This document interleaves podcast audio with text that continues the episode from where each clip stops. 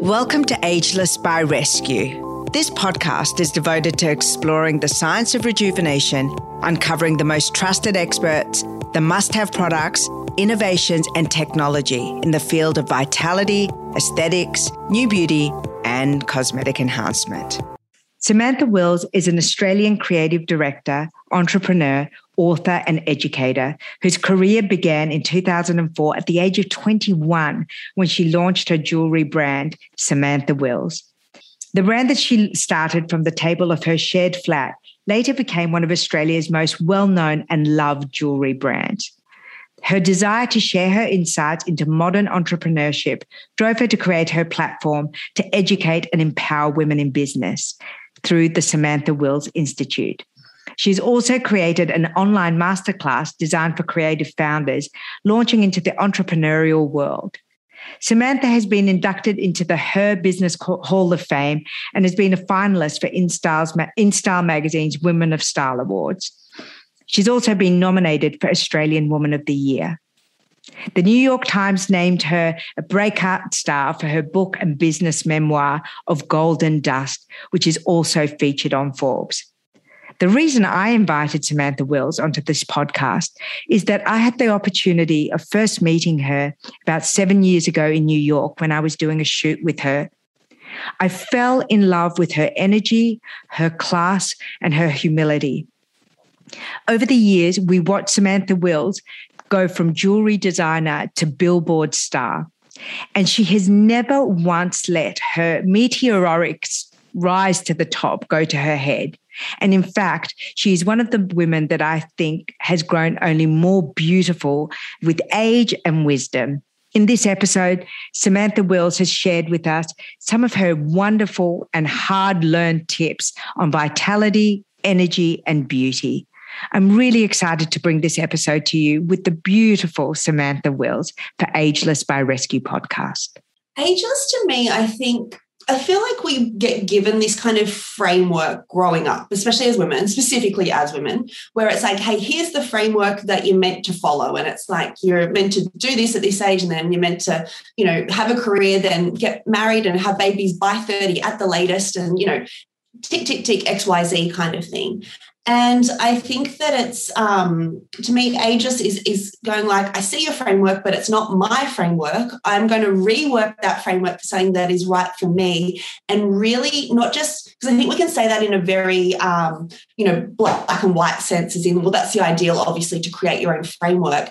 But when you have to go through, you know, in my case, 39 years of undoing of what society has told you to be, or taking on what your parents' framework is, or you know, whatever framework you've absorbed, you've actually got to undo that to rebuild it. And, and I think that's the hard bit. So to me, ageless truly means accepting your own your own framework and your own timeline and not doing the compare and despair around what someone else is doing or what, you know, this almost like globbed on societal framework um, that we've absorbed over time. What are some of the uh, tips and tricks that you've learned along the way that have really worked for you that that have impacted your vitality, that have impacted um, how how you feel about yourself on the inside and how you look on the outside? Because i think we all learn tips and tricks from places we live people we meet um, things we aspire to i think for me the biggest learning, and it came after I closed the business. Um, so, you know, I started making jewelry as a hobby, and then it turned into a market stall table, then it turned into a, a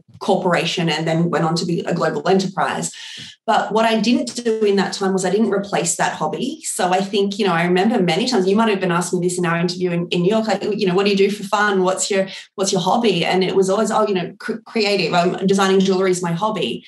And I'm like, but as a creative person to not replace that when it becomes your uh, income is so detrimental. So i think uh, you know after closing the jewelry business i was like all right what, what do i want to do now that doesn't require a commercial outcome? And so my thing and this is so nerdy i'm like very into paint by numbers. So i sit there and I, I, I do that and it fills my you know creative re you know are, really good for my vitality i think and um, not having to do something with a commercial outcome but still creating is, is really good. Do you have a skincare routine? I do. I actually use Rodan and Fields which I absolutely love. I've been using it for about two years now. And I just, yeah, that's the only thing I use. It's so brilliant. Do you have facials? Do you have laser? Do you have Botox? What do you do to, to you know, to keep your skin looking great? Because it is one of your signatures, your glowing skin and oh, your beautiful, thick, healthy hair is kind of two of your signatures and yours. Um, I love facials by uh, Fen, which is a new. Um, it's from the founder of Onda in in Paddington. Um, Nicole is her name, but she's out of any facial I've ever had in the entire world, she is brilliant. Um, so I highly. What's different that. about her facial technique that you love? She, it's very much. I say it's like going to church. Like you're in there, and it's the way that she touches your body is in the same beat as your heart. So your entire body, you just can't help but immerse in. It's truly a spiritual experience. And by the way, she's incredible at skin. So it's it's it's twofold for me. So I actually go there, even if I don't need a facial, I go there just as like almost like therapy. Um, and but yeah, she's she's a magician and a skin wizard. Tell me about um, your views on aging gracefully or disgracefully. Um, how, what are your thoughts on having uh, intervention like biohacking supplements? Would you ever consider surgery or lasers or injectables? Yeah, absolutely. Um, I like I have absolutely no problem with that.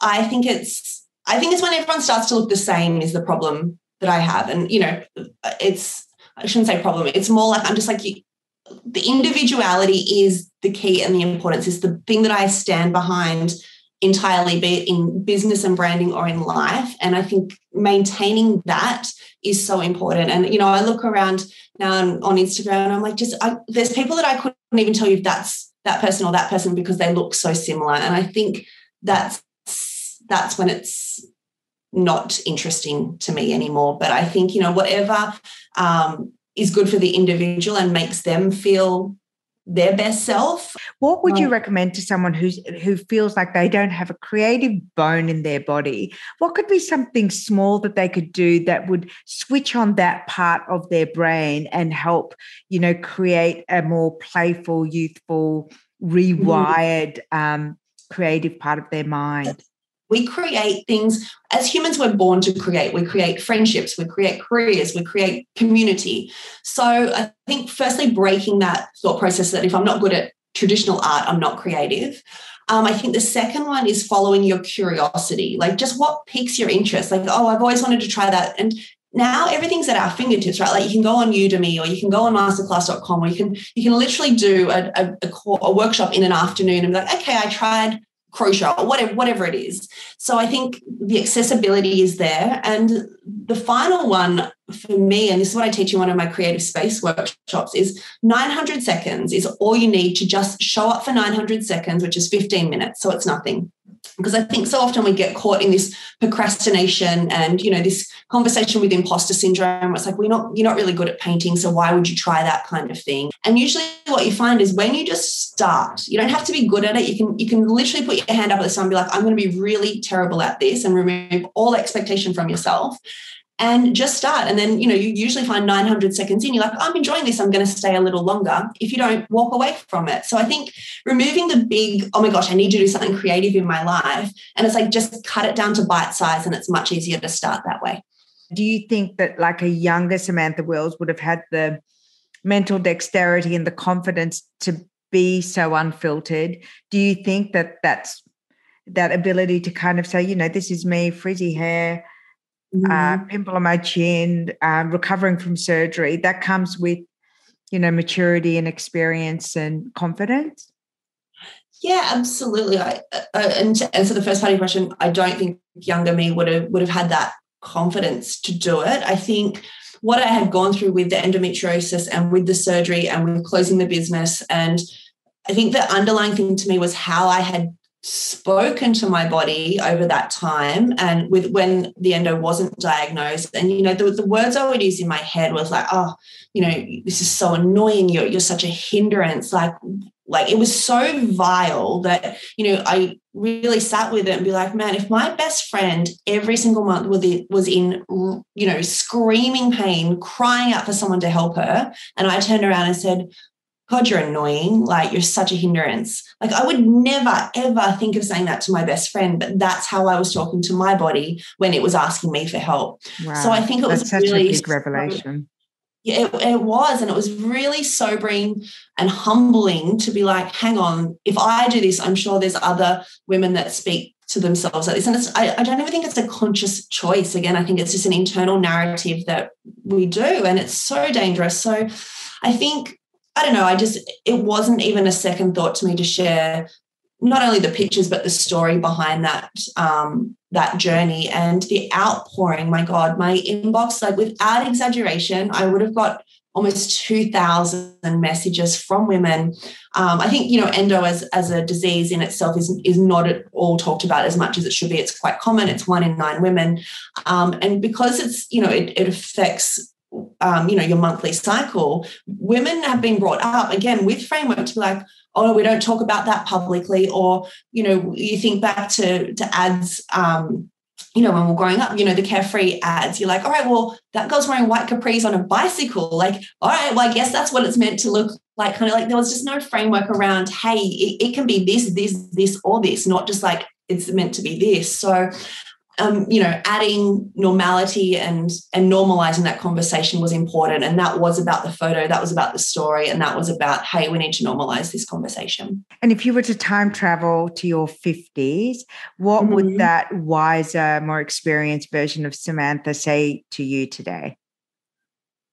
Oh, she'd probably tell me like not to be working 15 hour days without setting foot outside the house and, and get a bit more wellness back in, in there. Um, yeah, I, th- I, think she'd be like, hey, you've just been through a really big health journey. How about you listen to your body when it is talking to you? Um, because, yeah, it's, it's like I know, but I'm still I'm still my own worst enemy in those senses. So I think it would be a health related conversation from 50 year old Samantha. I would love you to share with us what are some quick hacks that take you from blah to feeling or presenting fresh mm-hmm. and uh, your most vital, youthful self? Oh, I think at a very surface level, getting in and washing your hair, like with a not just like a normal shampoo and conditioner, but you know, those scalp scrubs, like really like it's a really visceral kind of, you know, shedding, almost like a baptism. And and you know, blow drying your hair for me is, is a really grounding and centering one.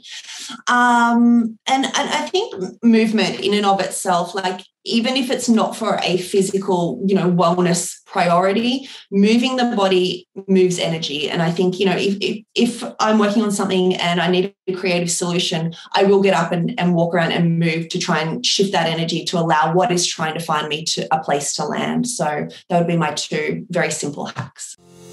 Ageless by Rescu is brought to you by Rescue Me Academy, Reignite Your Relationship course. Love your relationship but miss the early days? You're not alone. This course will teach you how to identify your issues, stop the fighting, find what you need to be happy, respark intimacy, and keep the lines of communication open.